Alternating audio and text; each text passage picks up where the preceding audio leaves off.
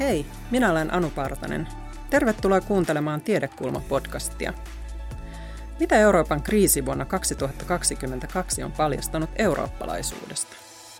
Keitä Euroopassa autetaan ja millä ehdoin? Entä millaisia solidaarisuuden rajoja Euroopan sisällä kulkee? Tästä me keskustelimme juuri äsken Helsingin yliopiston Tiedekulman lavalla. Aiheesta olivat kanssani keskustelemassa tutkijat Timo Miettinen ja Johanna Vuorelma Helsingin yliopistosta sekä Miika Tervonen Siirtolaisuusinstituutista.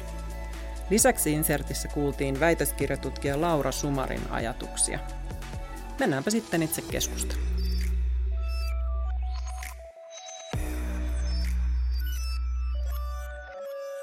Aloitetaan keskustelu siitä, miltä Eurooppa on näyttänyt nykyisen kriisin aikana. Timo Miettinen, olet erikoistunut eurooppalaiseen filosofiaan, aatehistoriaan ja politiikkaan ja työskentelet Helsingin yliopiston Eurooppa-tutkimuksen keskuksessa. Mitä tämä kriisi on sinusta paljastanut Euroopasta ja eurooppalaisista? No, tätä kysymystä tietysti voi lähestyä monesta näkökulmasta, mutta kyllä mä ajattelen, että yksi sellainen teema, joka itseäni on mietityttänyt, on jollain tavalla historia, tai millä tavalla historia on uudelleen tullut relevantiksi. Ja tämä on ennen kaikkea siitä syystä, että tietysti miten Venäjä oikeuttaa tätä omaa toimintaansa, niin siihen oikeuttamisen tapaan kuuluu olennaisesti tietty historiallinen narratiivi, tietty kertomus siitä, minkälainen maailma on, minkälaiset ideat kamppailee, mutta myös Euroopan sisäisen kehityksen kannalta historia on uudella tavalla tullut merkitykselliseksi. Ja ehkä yksi tulokulma siihen on se, että me ehkä paremmin ymmärretään nyt niitä rajoitteita ensinnäkin, joita Euroopan unionin kaltaisella toimijalla on tässä kriisissä. Euroopan unioni luotiin vahvasti markkinaunioniksi, ja tämmöinen perinteinen kova turvallisuus on jäänyt sen toimivallan ulkopuolelle, ja nämä rajat on piirtymässä aiempaa selvemmin esiin. Mutta myös sitten ehkä sellaiset suhteet historiaan, joita me ollaan pidetty usein menestystarinoina, kuten vaikka Saksan toisen maailmansodan jälkeinen menneisyyden hallinnan kulttuuri, suhde historiaan, niin siitä on paljastunut huomattavasti enemmän niin kuin ongelmallisia piirteitä kuin ehkä ennen tätä kriisiä. Ehkä se historia pelkästään Saksalle ei ole vain voimavara, vaan se on myös osin sellainen rajoite, joka sitten estää Saksaa ehkä toimimaan sitä täyden potentiaalinsa mukaisesti. Mutta nämä on ehkä sellaisia ajatuksia, mitkä mulle on niin kuin omasta tutkimustaustastani johtuen päällimmäisenä herännyt. Miltä se historian tulkinta sinusta näyttää? Mehän tulkitaan hyvin eri tavalla sitä, että millä tavalla esimerkiksi Venäjä on historiansa vanki. Mitä tämä nykyinen kriisi kertoo Venäjän historiasta? No tietysti meillä on niin kuin useampia kertomuksia siitä, että mikä on niin kuin Venäjän luonne ja mikä on se kehityskulku, joka on tähän tilanteeseen johtanut. Ja Suomessakin monet on esittäneet sen tyyppisiä näkemyksiä, että kyse on ikään kuin jonkinlaisesta ikuisesta venäläisyydestä, joka on ikään kuin tietynlainen niin kuin muuttumaton olemus, joka nyt taas kerta kerran jälkeen tässä kriisissä paljastuu. Mä ehkä itse ajattelen, että se niin kuin tämänkin kriisin taustalla olevat syyt on kuitenkin myös aidosti tietyn niin kuin historiallisen kehityskulun tulosta. Itse tulkitsen tätä ennen kaikkea niin kuin Neuvostoliiton hajoamissotana ja tietynlaista niin kuin pyrkimyksenä pitää kiinni tietynlaisesta ideoista siitä, että mikä on poliittinen yhteisö tilanteessa, jossa muu maailma on valinnut selkeästi toisenlaisen tapan jäsentää sitä, mikä on valtio ja mikä on poliittinen yhteisö. Ja ehkä se, mitä tämä kriisi on paljastanut, on se, että yksinkertaisesti että poliittisilla ideoilla on väliä. Ja nämä ideat on muodostuneet historiallisesti, ja Venäjällä nämä ideat ei ollenkaan ole samantyyppisiä kuin meillä. Ja se, mitä se ehkä niin kuin meitä ennen kaikkea pakottaa miettimään, on se, että on tietynlainen ajatus demokratiasta, joka meillä on ollut, jota on hyvin vahvasti tulkittu suhteessa tietynlaisiin taloudellisiin mekanismeihin. Me ollaan ajateltu, että kunhan vaan elintaso nousee ja tietty niin kuin talouden logiikka tai kapitalismin logiikka toimii, niin nämä instituutiot ikään kuin tulee itsestään. Mutta tämä on ehkä yksi sellainen ajatus, joka on kyseenalaistunut tosi vahvasti tämän kriisin myötä. tietysti ei pelkästään Venäjän osalta, mutta myös esimerkiksi Kiinan toiminnan kautta. Ja se, että miten hauraita instituutiot on ja miten satunnaisia tietyllä tavalla poliittiset instituutiot on, ne ei ole ikuisia, ne on tietyn historiallisen kehityskulun tulosta, niiden puolesta myös pitää joskus taistella. Nämä on kaikki asioita, joita minusta tämä kriisi on osoittanut. Johanna Vuorelma, olet politiikan tutkija. Mitä tämä kriisi on sinulle paljastanut Euroopasta? No se on paljastanut aika moniakin asioita. Ehkä yhtenä, jos me puhutaan nimenomaan Euroopan rajoista ja niiden tulemisesta näkyväksi, niin on se, että miten vahvasti edelleen tämän neuvostoajan kokemus määrittää eurooppalaista ja sellaista tulkintaa, että mistä tässä, tai miten tähän kriisiin pitäisi vastata. Että kuitenkin, jos katsotaan eri EU-maiden reaktioita, niin siellä vähän niin kuin tässä Timokin toi esiin, niin historialla on merkitystä. Ja yksi tapa, miten historia tässä näyttäytyy, on nimenomaan tämän sellaisen jakolinjan kautta, että ne maat, joilla on kokemusta siitä, että ne on historiallisesti kuulunut tähän Neuvostoliiton tai sitten Venäjän etupiiriin, niin siellä tulee esiin aika vahvoja tällaisia, voisi sanoa niin kuin ihan traumaattisia kokemuksia, tietyt historialliset tulkinnat aktivoituu siinä.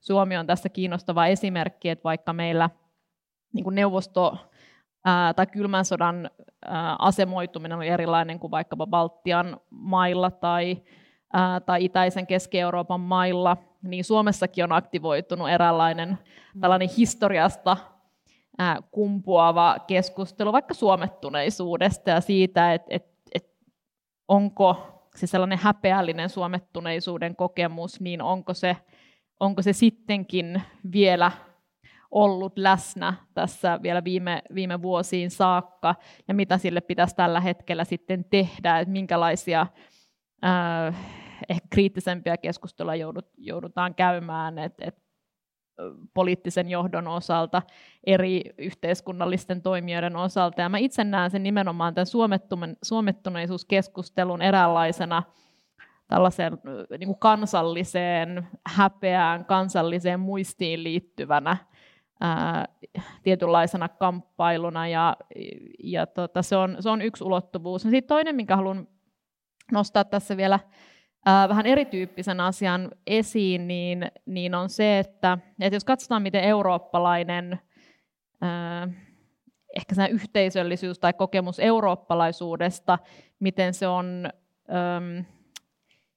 niin kuin tässä ajassa se on pystynyt, ikään kuin se solidaarisuuden kehä on ulottunut myös sinne Ukrainaan, ja Ukraina on nähty osana tätä eurooppalaista perinnettä. Ja sitten siinä samalla se, mistä korona-aikana puhuttiin, että kun kansalaiset kerääntyvät lipun ympärille, ja siinä puhuttiin nimenomaan, se on kansallinen reaktio tällaiseen äkilliseen kriisiin, joka tulee ulkopuolelta ja joka kohdistuu suoraan valtioon. Niin tässä on sellainen alustava hypoteesi, jonka tässä voisi vähän niin kuin testata tässä, että onko nähtävissä, että siellä Euroopan tasolla on ehkä samantyyppistä tällaista kerääntymistä eurooppalaisen lipun ympärille tai EU-lipun ympärille ollut nähtävissä. Tässä on ne samat kriteerit toteutuu, eli äkillinen kriisi, se kohdistuu suoraan Eurooppaan, se tulee ulkoa päin, ja sellainen niin kuin vahva kokemus siitä eurooppalaisuuden merkityksestä ja siitä, että nyt pitää tukea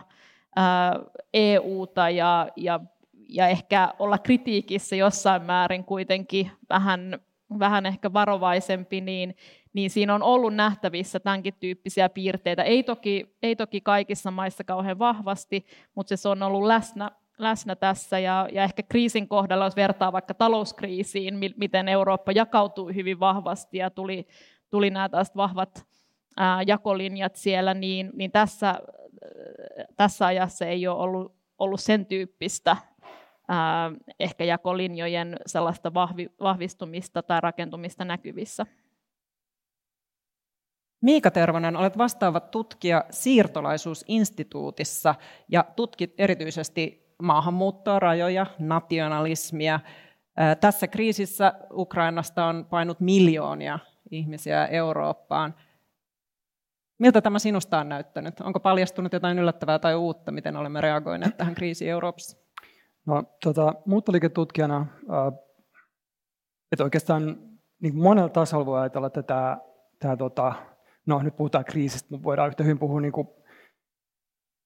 kuin erittäin väkivaltaisesti ja brutaalista ja niin kuin typerästi toteutetusta autoritaarisen valtion hyökkäyksestä niin kuin demokraattisen valtion. Että se, miten sen on niin kuin hantattu, niin silleen ehkä niin kuin omasta näkökulmastani tosi kaksijakoinen niin kuin fiilis monessa suhteessa. Nyt jos ajatellaan vaan näitä niin kuin pakolaisia, mitkä sä mainitsit, eli nämä luvuthan on ihan valtavia.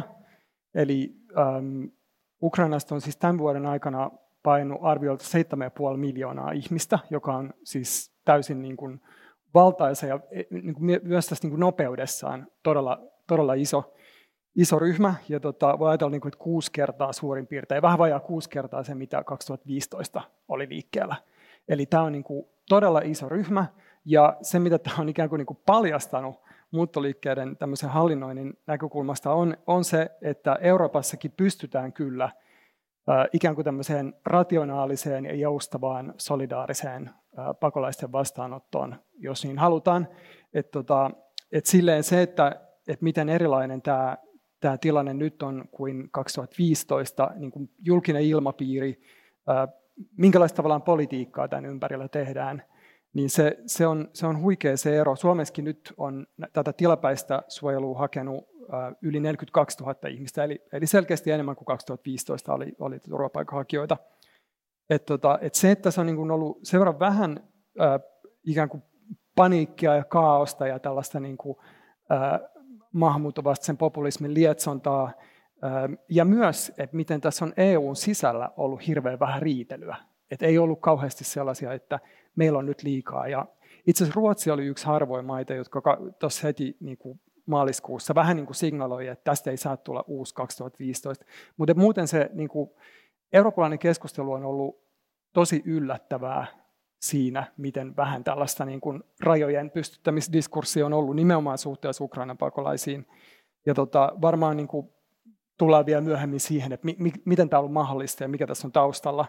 Mutta sitten se niin kuin kaksijakoisuus, että samaan aikaan niin kuin on tämä täysin toisenlainen todellisuus, missä Euroopan ulkopuolisille turvapaikanhakijoille Eurooppa on edelleen linnoitus, tai voi ajatella, että tämmöinen niin kuin paranoidien linnoitusten ketju, jota ympäröi ylivoimaisesti maailman kuolettavin rajalinja, jossa on silleen kymmeniä tuhansia niin kuin tunnettuja kuolemantapauksia. Ja tavallaan niin kuin, nyt kun on katsonut vaikka viime päivinä suomalaista keskustelua, niin hyvin niin kuin tyypillistä, missä on tämä toinen diskurssi, missä sitten ollaan niin kuin lähinnä kiinnostuneita jonkun raja-aitojen rakentamisesta, ja on myös niin kuin tämmöinen ikään kuin autoritääristen hallintojen kanssa tehtyjen diilien perinne. Että hyvin niin kuin eri kaksijakoinen minusta muuttoliiketutkijana tämä kuvio. Tämä kysymys juurikin Euroopan identiteetistä ja miten me määrittelemme Euroopan rajoista, niin kytkeytyy nimenomaan myös siihen, että mihin me ne rajat vedetään ja ketkä pidetään niiden ulkopuolella. Otetaan tähän väliin, otetaan insertti väitöskirjatutkija Laura Sumarin ajatuksia siitä, miltä Eurooppa näyttäytyy ulkopuolelta. Laura Sumari, miltä Eurooppa näyttää sinne haluaville? Jos voidaan jotakin sanoa siitä, miltä Eurooppa rajoineen näyttää ulkopuolelta sinne haluaville ja pyrkiville, niin ainakin se näyttää aika vaikeasti saavutettavalta. Toki riippuu paljon siitä, että mistä päin katsotaan ja kenen silmin katsotaan, että esimerkiksi kansalaisuudella ja sosioekonomisella asemalla on tässä valtava merkitys. Eurooppalaiset valtiot ovat tiukentaneet rajojaan pitkällä aikavälillä pikkuhiljaa, ainakin sieltä toisesta maailmansodasta lähtien. Tähän liittyy esimerkiksi nationalismi ideologiana ja kansallisvaltiokehitys, eli ajatus siitä, että tietty ihmisryhmä kuuluisi tietylle alueelle, jolloin muualta tulevat sitten nähdään helposti ulkopuolisina. Lisäksi siirtomaiden itsenäistyminen lisäsi ihmisten liikkumisen kontrolloimista ja sitten Euroopan yhdentymiskehitys, eli vapaan liikkuvuuden alueen luominen ja sisärajojen poistaminen EU:ssa on tehnyt EUn ulkopuolelta Eurooppaan saapumisen vaikeammaksi. Ja erityisesti globaalin etelän valtioista, tai niin kutsutun globaalin etelän valtioista, rajat näyttävät aika väkivaltaisiltakin. Viisumeja on vaikea saada esimerkiksi monista Lähi-idän ja Afrikan maista. Lisäksi rajavalvonnan tiukentuminen ja laillisten väylien puute aiheuttaa sen, että monien ihmisten on käytännössä mahdotonta saapua Eurooppaan muuta kuin turvautumalla ihmissalakuljetukseen, mikä sitten tekee niistä rajojen ylityksistä entistä vaarallisempia. Miksi ukrainalaisten hätä herättää laajaa solidaarisuutta?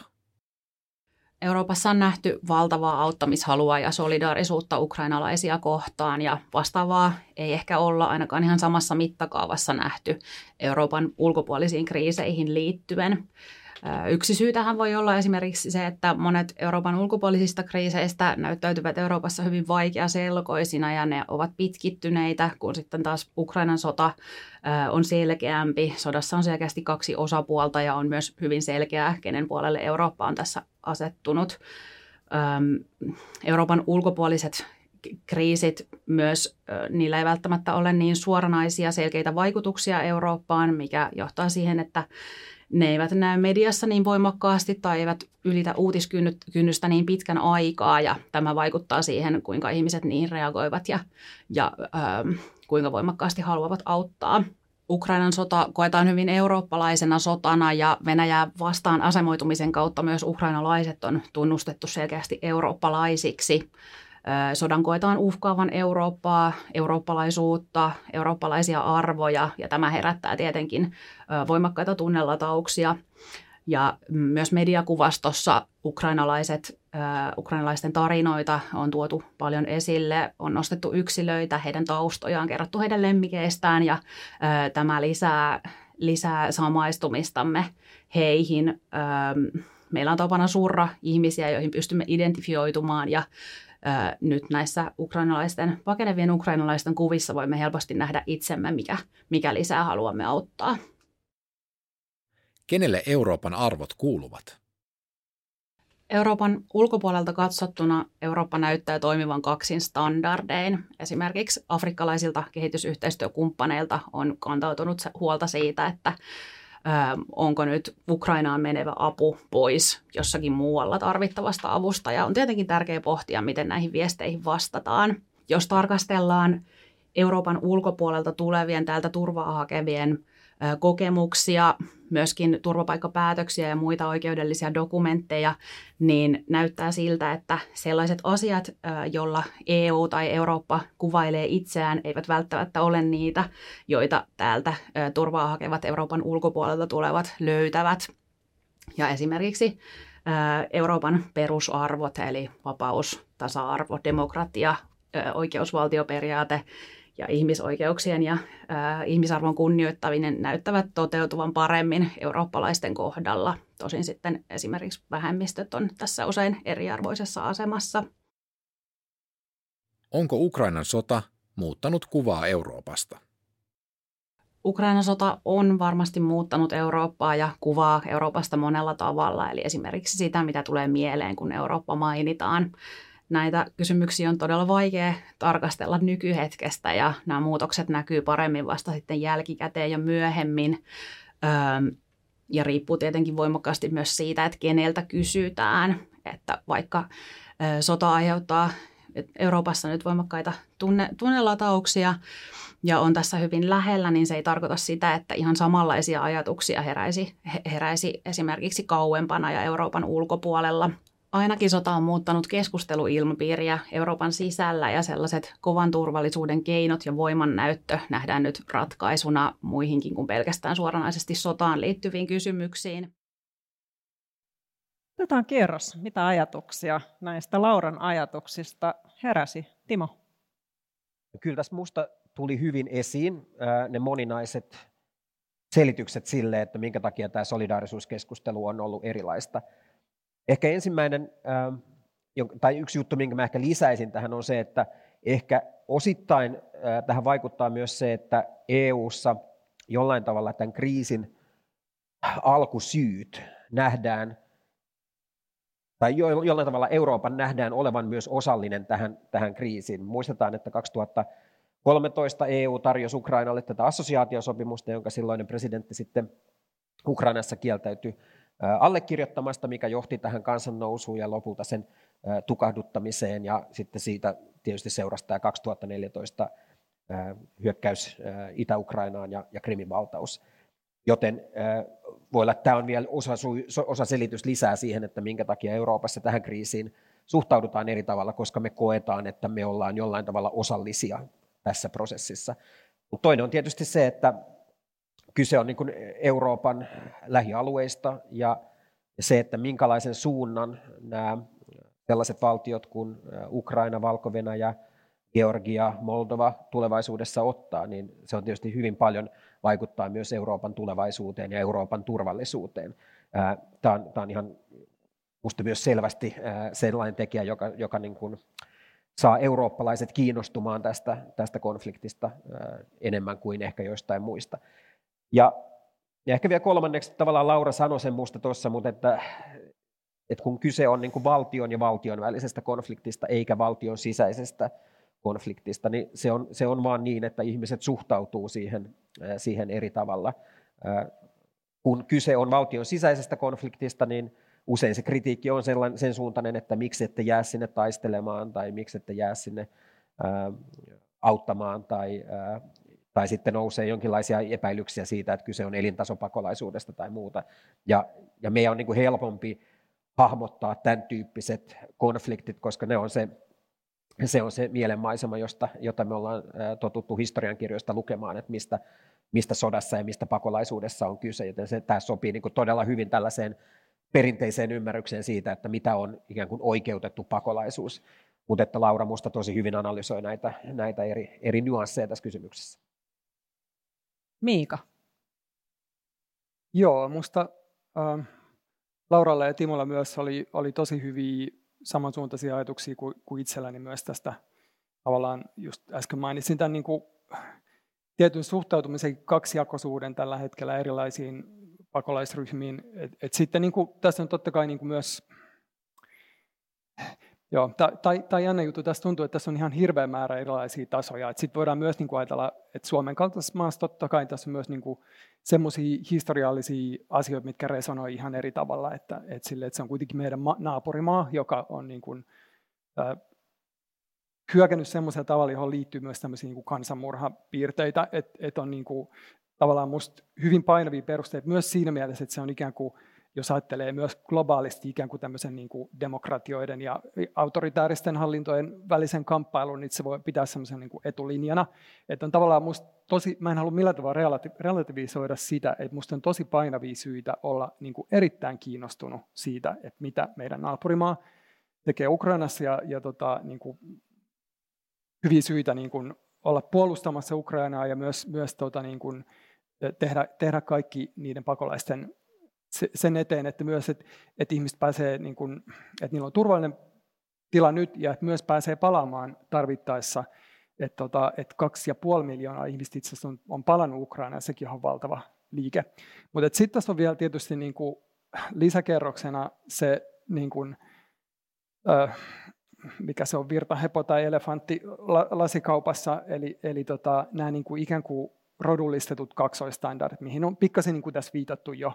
Mutta kun katsoo tätä, niin kun, just tätä kaksijakoisuutta tässä eurooppalaisessa muuttoliikekeskustelussa tällä hetkellä, niin musta se on ihan selvää myös niin kuin historian tutkijana, että tässä on ikään kuin aika selvät rodullistetut kaksoistandardit, jossa on niin kuin hyvin erilainen keskustelu niiden kohdalla, jotka koetaan ikään kuin eurooppalaisiksi ja niille, jotka on rodullistettu ei-valkoisiksi.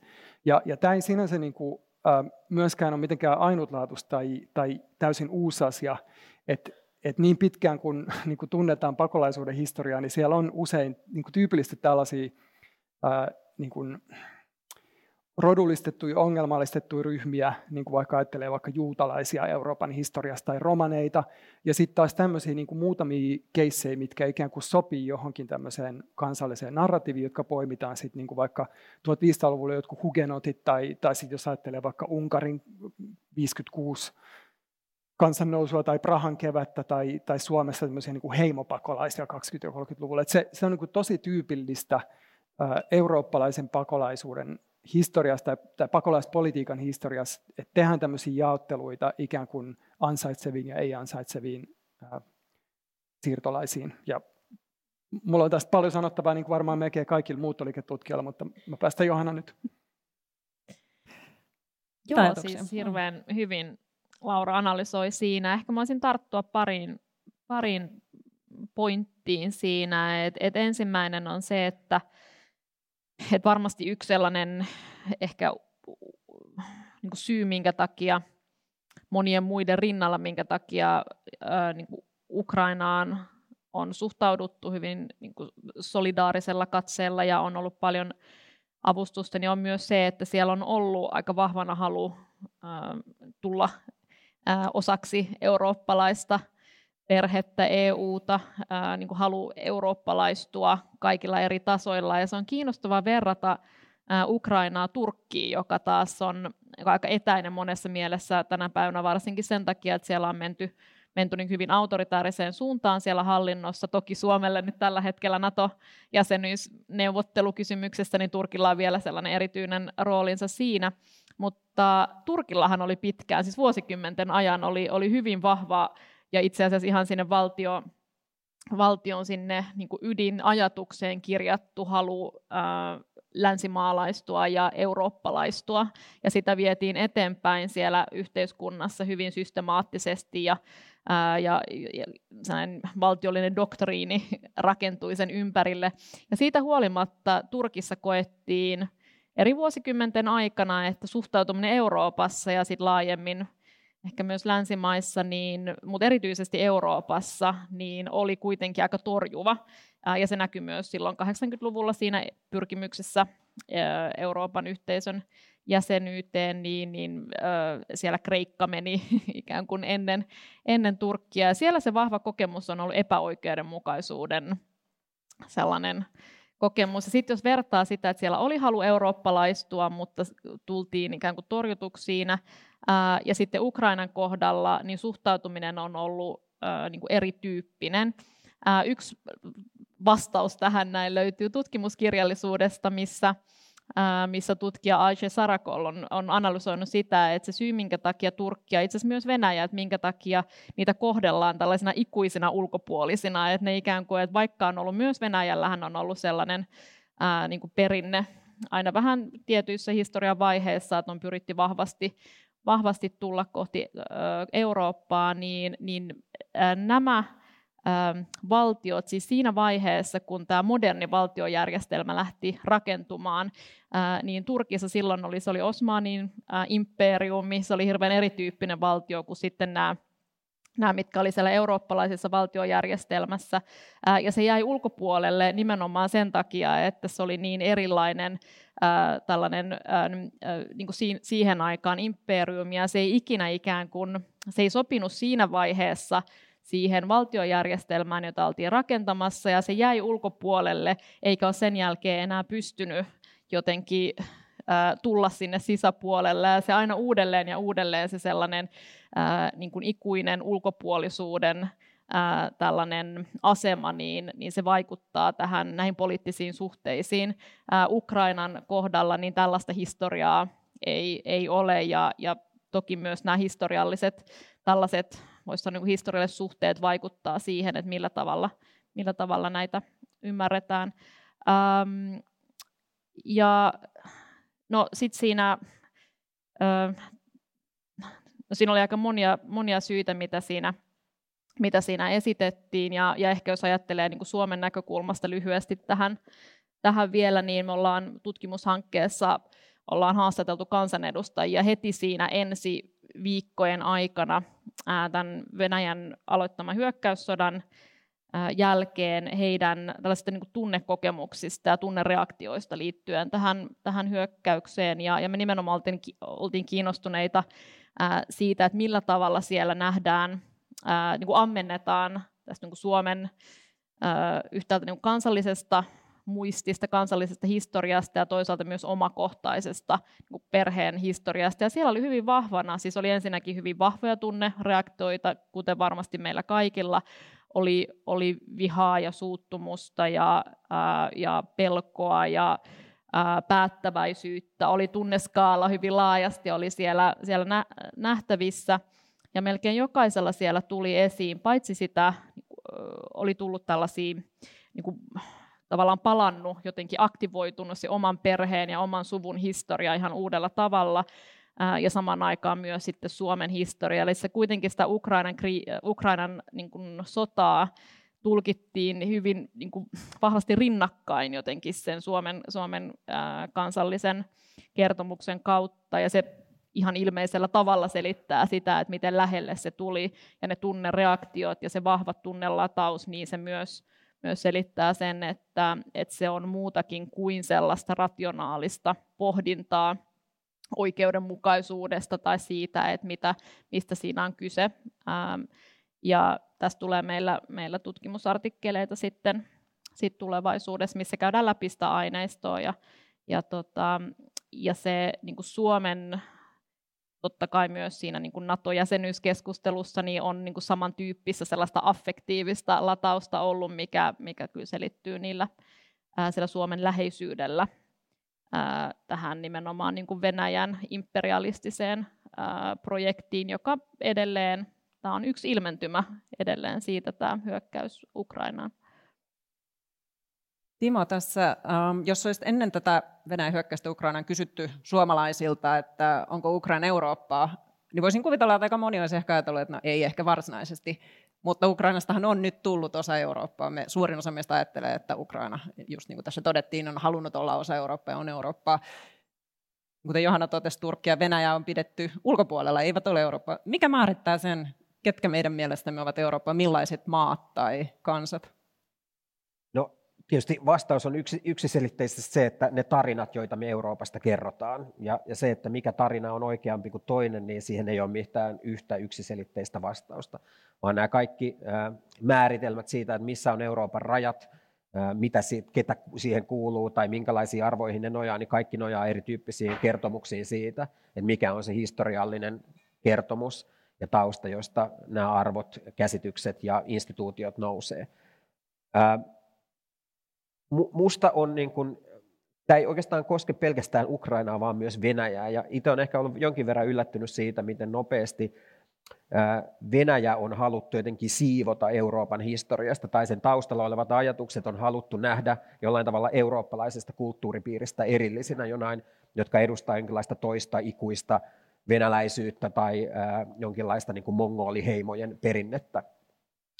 Ja tämä on ehkä sellainen niin kuin jotenkin ajatusrakennelma, johon me suhtautuisi itse hyvin, hyvin kriittisesti. Me tiedetään, että 1800-luvulla Venäjä oli keskeinen osa Euroopan diplomaattista järjestystä, joka nousi Napoleonin sotien jälkeen.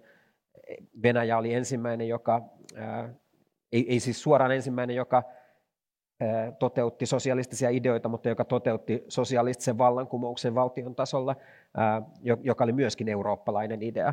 Ja myöskin nämä ideat imperiumista, siitä, miten Venäjä hallitsee Ukrainaa ikään kuin tietyn imperialistisen kehikon kautta, jossa ukrainalaiset nähdään ikään kuin pikkuvenäläisenä tai vähempiarvoisena venäläisenä. Nämä on kaikki ajatusrakennelmia, jotka on syntyneet Euroopassa, jotka on osa niin kuin Euroopan imperialistista perintöä.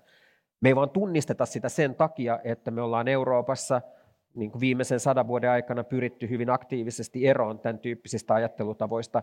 Ja tämä on mun nähdäkseni se niin kuin keskeisin osa sitä menestystarinaa, joka luonnehtii toisen maailmansodan jälkeistä eurooppalaista integraatiota. Ei pelkästään tämä sisämarkkinoiden tai rauhan luominen, vaan se, että me ollaan aidosti tehty työtä sen imperialistisen perinnön kanssa ja pystytty vakiinnuttamaan tietty valtiojärjestys, joka perustuu kansallisvaltioiden suvereniteetille. Mutta kuten Miika sanoi, niin mekään ei olla vapaa kaikista ennakkoluuloista. On tiettyjä ennakkoluuloja, jotka sitten liittyy erityisesti sellaisiin asioihin kuin etnisyys tai rodullisuus tai tietysti sukupuoliroolit ja muut voidaan nähdä sitä siinä samassa osassa.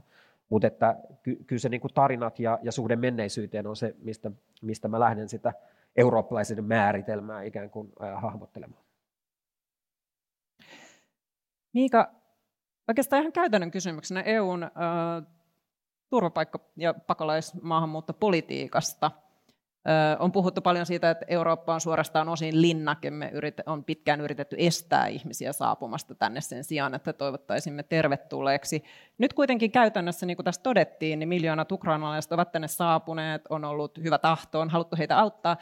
Mutta itse olen paljon miettinyt esimerkiksi sitä, että miten vähän me keskustelemme. Meillä ei ollenkaan sellaista uhkapuhetta, että nyt tulee kaos. Näin paljon ihmisiä tulee tänne, minne me ne sijoitetaan.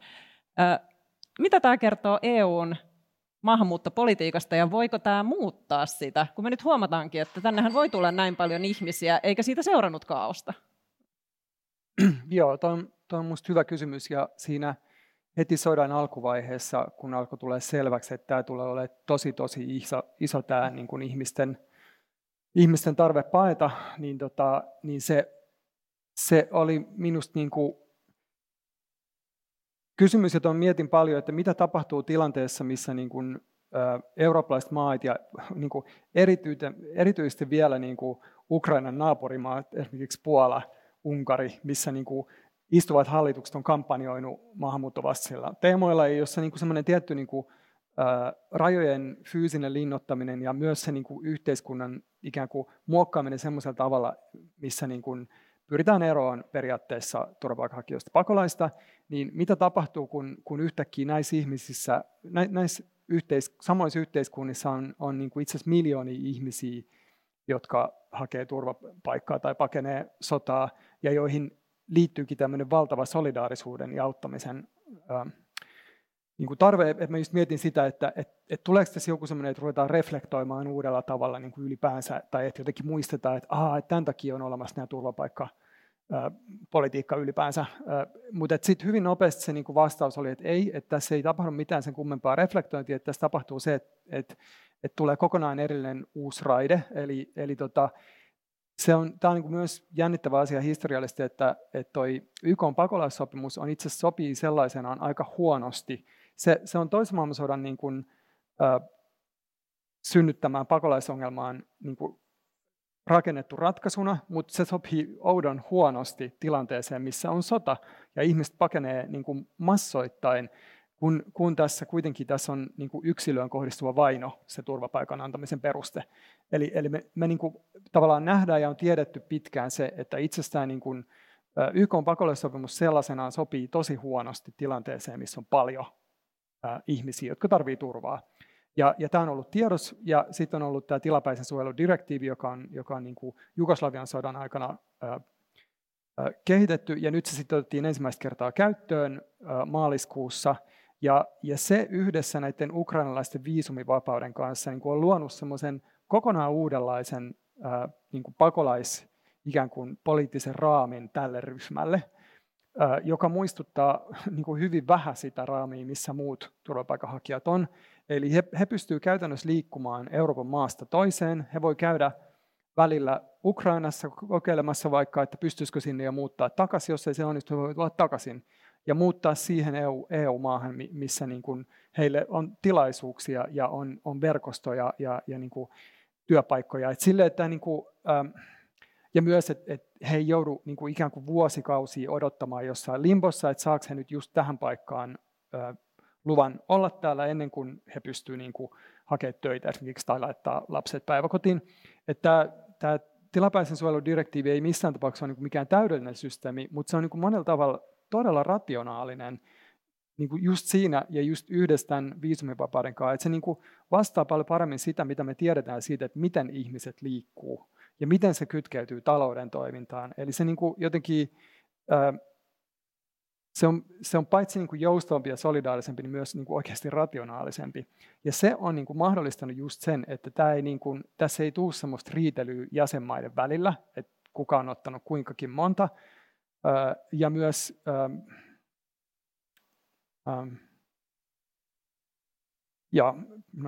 nyt mut katkesi ajatus, mutta siis et se on niinku musta ollut kiinnostava kysymys just, että et mitä tapahtuu, kun tämä niinku niin sanottu linnake Eurooppa yhtäkkiä kohtaa miljoonia Euroopan sisäisiä pakolaisia, joihin kohdistuu valtava määrä solidaarisuutta ja niinku auttamishalua.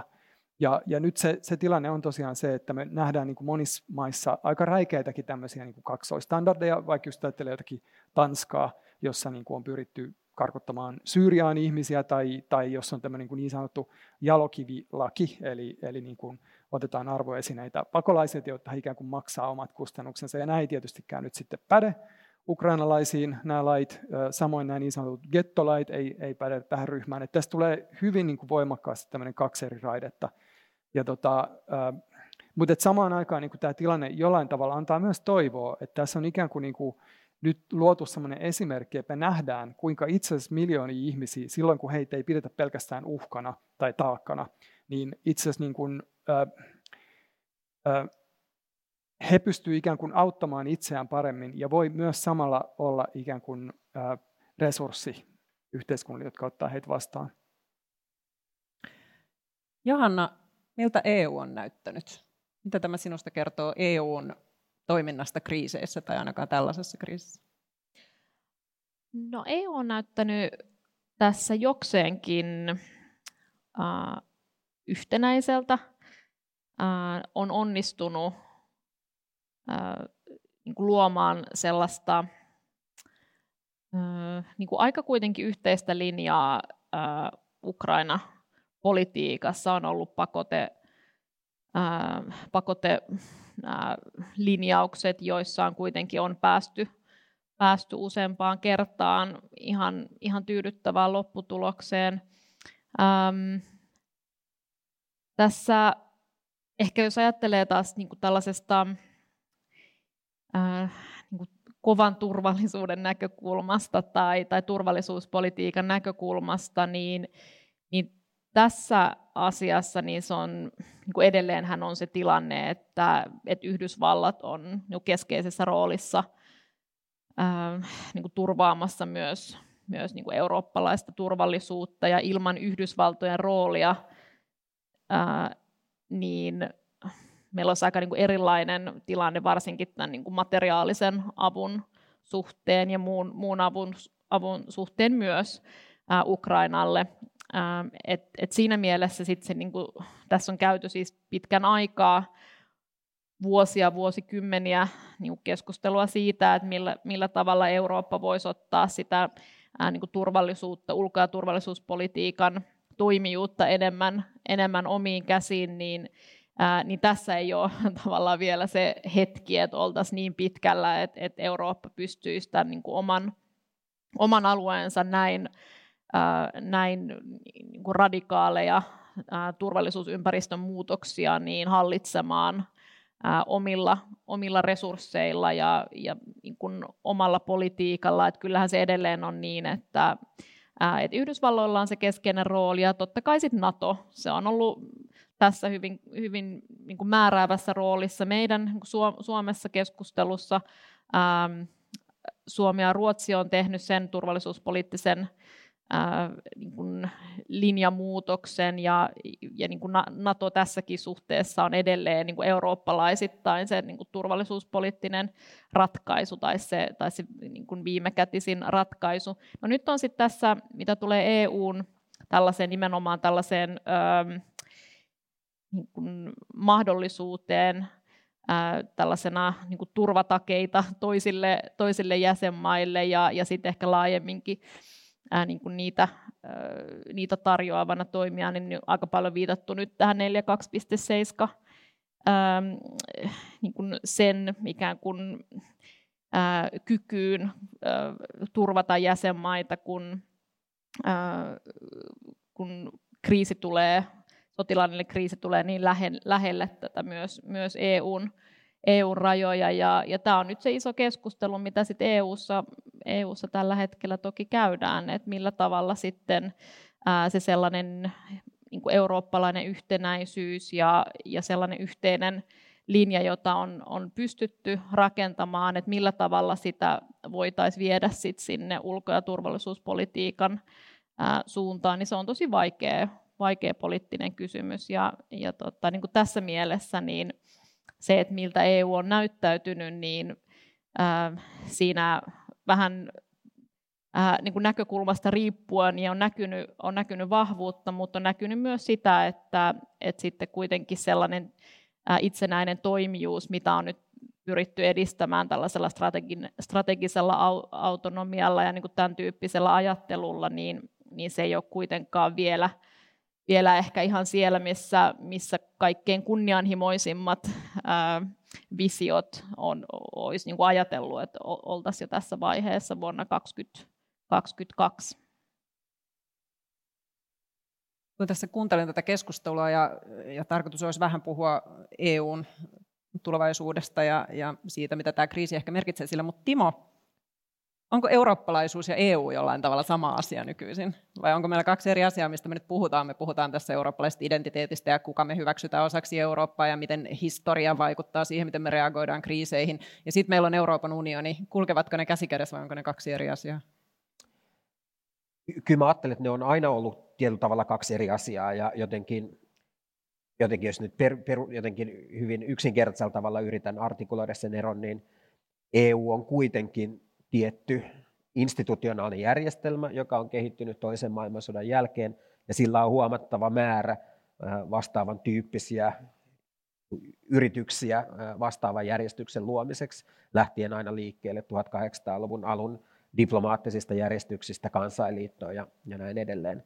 Kun taas sitten Eurooppa, mä itse nyt ajattelen, että se voi tietysti tarkoittaa monta asiaa, mutta että sillä on myös ikään kuin tämmöinen arvoulottuvuus, se on kulttuurinen käsite, se on historiallinen käsite, se on käsite, johon sisältyy paljon sellaisia ulottuvuuksia, jotka menee tämän niin kuin puhtaan institutionaalisen ulottuvuuden ulkopuolelle, jota EU mun nähdäkseni edustaa, että Siinä musta se niin kuin keskeisin ero tulee.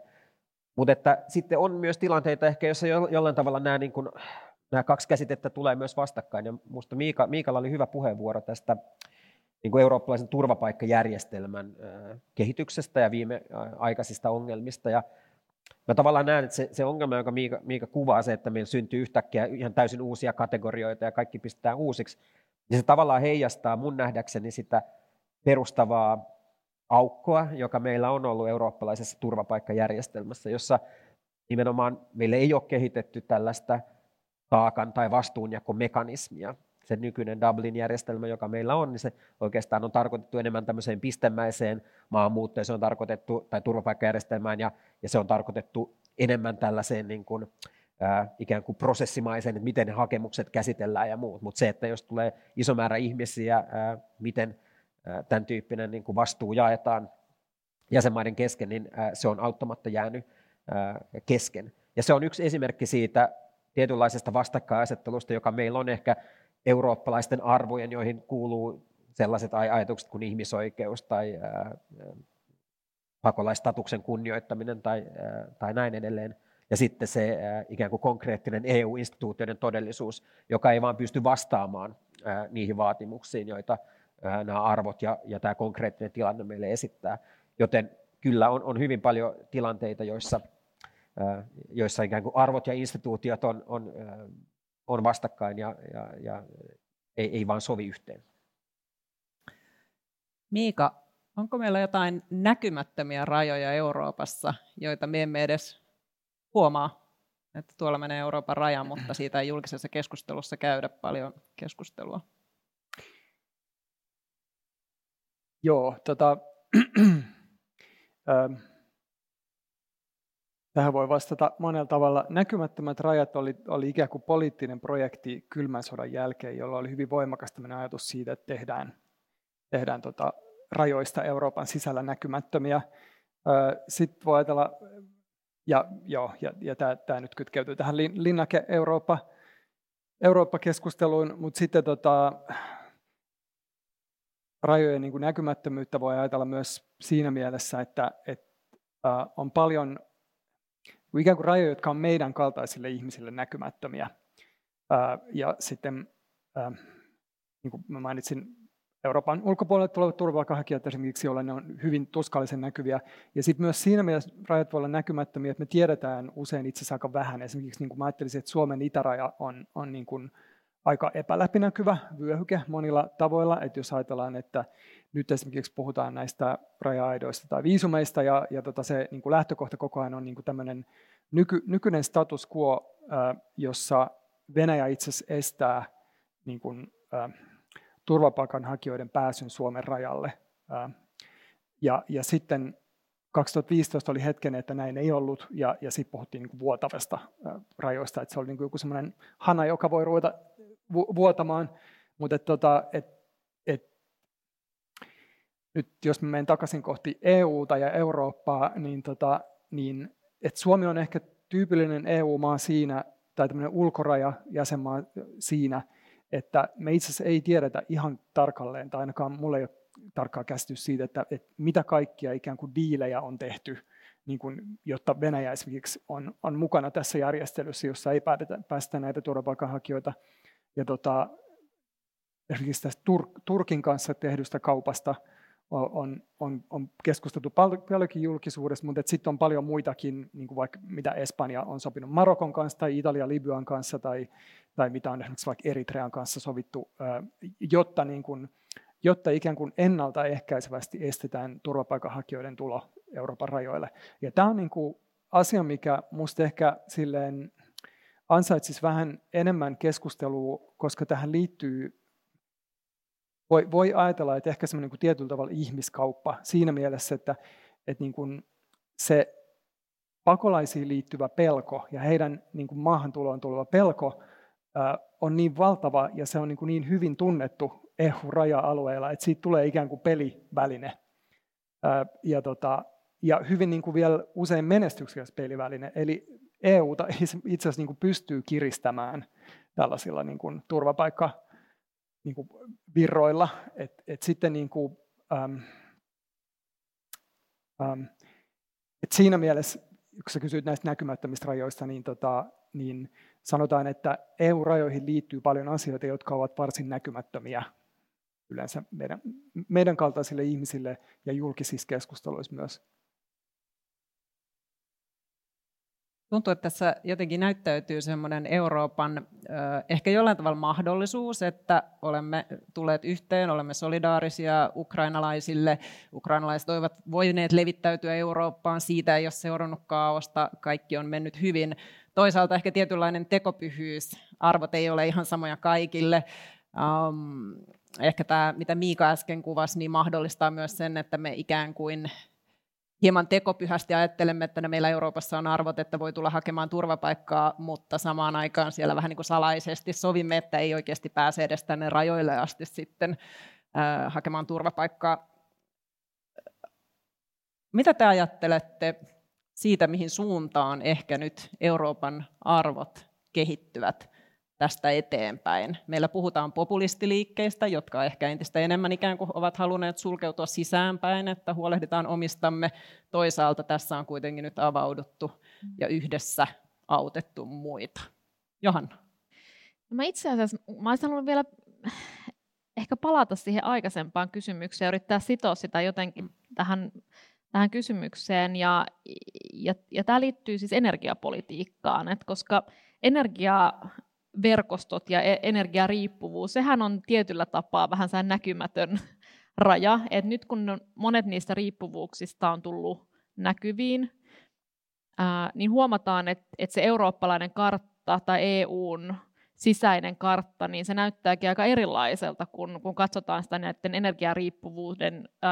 energiariippuvuuksien ja sitten niin kuin energiapoliittisten valintojen kautta. Et yllättäen sellaiset maat, joita me ollaan perinteisesti ehkä ajateltu, että ne on ollut sellaisia vahvoja EU-maita, kuten Saksa, näyttääkin hyvin haavoittuvaiselta ja hyvin heikolta, kun katsoo sitä tästä energian näkökulmasta. Ja tämä on oikeastaan sellainen, mikä, no nyt meillä on siis talvi on energiakriisin talvi, ensimmäinen talvi on tulossa ja aika monessa maassa ollaan aika varmasti peloissaan ja huolissaan, millä tavalla energiaa riittää ja minkälaisia ehkä poliittisia sit valintoja joudutaan siellä tekemään.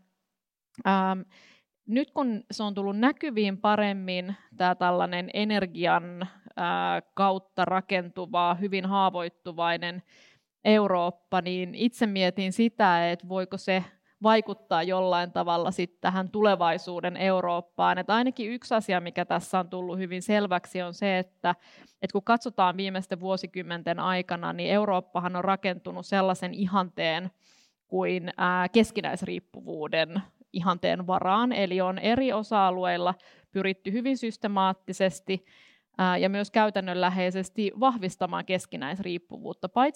Paitsi täällä Euroopan ja EUn sisällä, niin myös sit ulkopuolelle. Venäjä tästä on hirveän hyvä esimerkki, että on ajateltu, että lisäämällä keskinäisriippuvuuden siteitä Venäjään, niin Venäjä lähtee kehittymään demokraattisempaan ja avoimempaan suuntaan ja tunnistaa nämä taloudelliset ja poliittiset keskinäisriippuvuudet ja niiden vaikutus sit siihen omaan hyvinvointiin ja oman maan tulevaisuuteen. No, tällainen ajattelu on nyt joutunut aika kovaan kriisiin. Ei välttämättä tullut tiensä päähän. Tai voisi sanoa ehkä toivottavasti ei ole tullut, koska eihän se... meillä on myös paljon hyviä esimerkkejä siitä, että millä tavalla keskinäisriippuvuus voi lisätä niin kuin paitsi rauhanomaisia niin kuin yhteistyön muotoja, niin myös taloudellista hyvinvointia ja hyvinvointia eri sektoreilla. Mutta siihen tulevaisuuden niin kuin Eurooppaan tai EU-hun, niin jollain tavalla pitäisi niin kuin pystyä löytämään tapoja niin kuin miettiä uudelleen, että mitä keskinäisriippuvuuden erilaiset muodot, että millä tavalla niitä voitaisiin rakentaa arvopohjaisesti niin, että niitä ei ensinnäkään voida käyttää meitä vastaan, niin kuin Venäjä tällä hetkellä tekee. Ne ei luo sellaisia haitallisia verkostoja, joista eroon pääseminen voi olla hyvin vaikeaa, ja niin, että se loisi tällaista kestävää yhteistyötä Euroopan sisällä ja myös sitten näiden naapurimaiden välillä. Ja tämä on ehkä sellainen iso kysymys, johon ei ole tällä hetkellä vastausta, mutta mitä pitäisi kuitenkin miettiä siellä niin kuin monilla eri suunnilla, että se sellainen, ehkä niin kuin ne oletukset, joiden varaan on rakennettu Eurooppaa ja tätä niin kuin eurooppalaista niin kuin ideaa, niin jotenkin uudelleen miettiä näitä käsitteitä, ja sitten varmaan sen aika tulee ehkä kuitenkin sitten niin kuin akuutin kriisin sit siinä jälkimainingeissa, että tällä hetkellä pyritään vaan nyt sitten kun vastaamaan näihin akuutteihin kriisistä johtuviin näihin huoliin. Timo, miten Eurooppa eteenpäin? Mä ajattelin, että jos näitä arvojen näkökulmasta katsoo, niin mulle ehkä keskeisimpiä analyyttisiä työkaluja ei ole ehkä niin kuin yksittäisten arvojen kaltaiset käsitteet tai ideat, niin kuin kasvissyönti versus lihansyönti tyyppiset ajatukset, vaan se, että miten nämä arvot kytkeytyy meidän ajatukseen ylipäätänsä poliittisesta yhteisöstä, politiikasta, mutta ennen kaikkea kansainvälisestä järjestelmästä. Mä ajattelin, että tässä ehkä se isoin niin kuin siirtymä, joka on mun nähdäkseni tapahtumassa, on niin kuin asteittainen herääminen siihen, että mikä on se tapa, jolla Eurooppa parhaiten puolustaa tai edistää omia arvojaan tai omia käsityksiään siitä, mikä on hyvä yhteiskunta. Ja se tausta nyt ehkä yleisesti liittyy tähän Johannan kuvaamaan ajatukseen keskinäisriippuvuudesta. Se EU-piirissä tapahtuva keskinäisriippuvuus toisen maailmansodan jälkeen, se ei ole, vaikka se on hyvin ollut markkinavetoista, niin se ei ole pelkästään markkinoita. Siihen on sisältynyt erilaisia kompensaatiomekanismeja, erilaista poliittista neuvottelua siitä, miten tämä markkinoiden jatkuvasti tuottama niin kuin tietynlainen sosiaalinen epävakaus, modernisaatio, miten sitä jollain tavalla suitsitaan tai miten sitä tuetaan tavalla, että se ei aiheuta isoja sosiaalisia häiriöitä. Mutta globaalisti Eurooppa on aika vahvasti mun nähdäkseni kytkeytynyt enempi tämmöisiin puhtaan markkinavetoisiin sääntöpohjaisiin instituutioihin, kuten GATT-järjestelmä silloin 40-luvulla tai sitten maailmankauppajärjestö myöhemmin. Ja me ollaan ajateltu, että me edistetään näitä omia tavoitteita parhaiten silloin, kun me tuetaan tämmöisiä poliittisesti neutraaleja, hyvin vahvasti taloudelliseen yhteistyöhön nojaavia mekanismeja. Ja uskon, että tämä on se yksi alue, jossa meillä on nyt käynnissä jonkinlainen oppimisprosessi tai ainakin uudelleen arviointi sen suhteen, että onko tämmöinen neutraali, hyvin laaja-alainen niin kuin sääntöpohjainen järjestelmä sen paras tapa edistää meidän tavoitteita.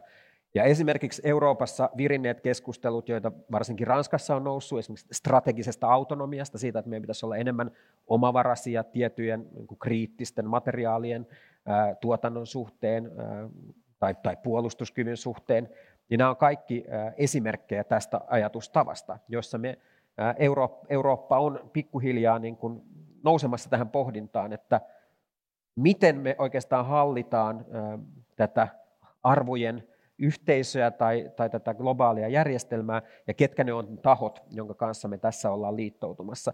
Ja tämä Venäjän esimerkki on tietysti hyvä. Mä en jopa puhuisi keskinäisriippuvuudesta, vaan niin tiettyjen maiden kohdalla varsinkin hyvin yksipuolisesta riippuvuussuhteesta, joka sitten toinen alue, jonka kanssa tämä on relevantti, niin on tietysti Kiina, jossa tämä keskustelu ja ajatustyö on niin kuin pikkuhiljaa lähtemässä käyntiin.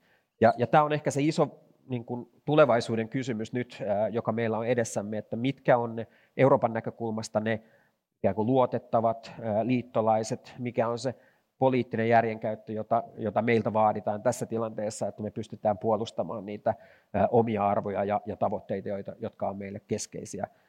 Koska Eurooppa ei kuitenkaan ole täysin voimaton tässä, kyllä Euroopan talouden koko on sen verran suuri, että halutessaan Eurooppa pystyy muokkaamaan kansainvälistä järjestelmää myös omien standardiensa mukaisesti, mutta se vaatii ehkä sitä, että me tietyissä kysymyksissä niin kuin otetaan aikaisempi, kriittisempi ote niihin riippuvuuksiin, joita meillä on muodostunut. Venäjän energiapolitiikka on yksi, toinen on sitten esimerkiksi hyvin vahva Kiinan riippuvuus, vaikka Saksan autoteollisuudessa, sanotaan näin. Niin tämä on ehkä se niin kuin ajatustyö, joka mun nähdäkseni tulevaisuuden kannalta on hyvin keskeinen. Miika, mitä ajattelet tulevaisuudesta? No, tulevaisuus on aina vaikea kysymys, ja varsinkin tänä vuonna tuntuu, että siitä on vaikea puhua, mutta ehkä niin kuin, jos mä ajattelen tätä kysymystä näistä eurooppalaisista arvoista, mitä ne sitten onkaan, niin mä luulen, että yksi asia, mikä ainakin, minkä takia tämä sota Ukrainassa on ollut niin jotenkin järisyttävä, on ehkä se, että jos ajattelee, että niin kuin EUta tämmöisenä niin kuin projektina, niin se on rakentunut kauhean vahvasti sille ajatukselle, että tämä on niin kuin sodan jälkeinen Eurooppa. Ja osittain just niin kuin tämä niin kuin ajatus siitä, että myös niin kuin ikään kuin tämä suojaava Naton sateenvarjo, minkä alla on, että se jotenkin, niin kuin, että tämä on järisyttänyt todella syvästi, ja voi ajatella, että Saksa on varmasti niin kuin tässä ihan silleen niin kuin, ääriesimerkki, että siinä, että kuinka niin kuin suuri mullistus tämä on ikään kuin sille ajatukselle nyky-Euroopasta ja eurooppalaisuudesta, että tämä on itse asiassa maanosa, missä nyt uudelleen joudutaan rakentaa niin kuin tehtaat, jotka tekee tykinammuksia, joita me tarvitaan niin kuin massiivisia määriä. Että tämä on niin kuin jotain täysin niin kuin sellaista, mikä ei niin kuin pitänyt kuulua tähän eurooppalaisuuden projektiin, että se varmasti niin kuin myös jollain tavalla niin kuin, vie eurooppalaista ajattelua semmoisiin suuntiin, missä ehkä jossain muissa paikoissa ollaan oltu jo pitkään, että missä sota ei välttämättä ole ollut niin mullistava uusi asia. Että ehkä tämmöinen tietty niin kuin, brutaali realismi siinä mielessä voi olla tulevaisuutta Euroopassakin, mutta tulevaisuus. En mä tiedä. Muilla on varmaan järkevämpää sanottavaa siitä. Tämä oli erinomainen kiteytys siitä, että mitä haasteita meillä on tulevaisuudessa ja mitä EU joutuu miettimään. Johanna, Miika, Timo, kiitos tästä keskustelusta.